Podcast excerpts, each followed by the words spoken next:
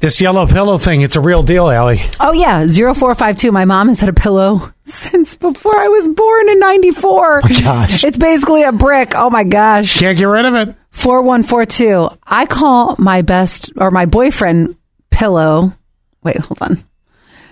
Oh, I call my boyfriend's pillow the tea bag because I- it's yeah. so gross. Oh, I, I had to Sorry, there was a little there was a little misspelling. Okay. Little something going on. Oh, wow, that's brown. That's disgusting. Oh, they sent it to you? Oh, God, I got to look at this. No, no, I'm just uh, tea bags are brown. Oh, so oh, gosh, that is. Oh, yes. Now I, I don't even need to. s- Don't send a picture. yeah, not necessary. don't know. uh, then we have 2973.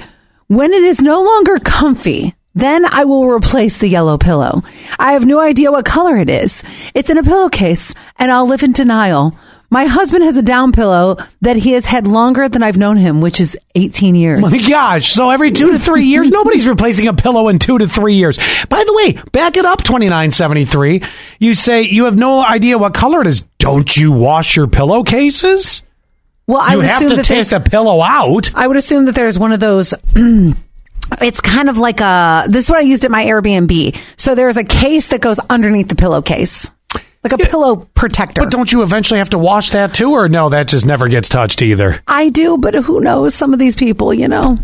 2973 denial i forget after i change it okay i got Oh, it now, that makes sense. very well said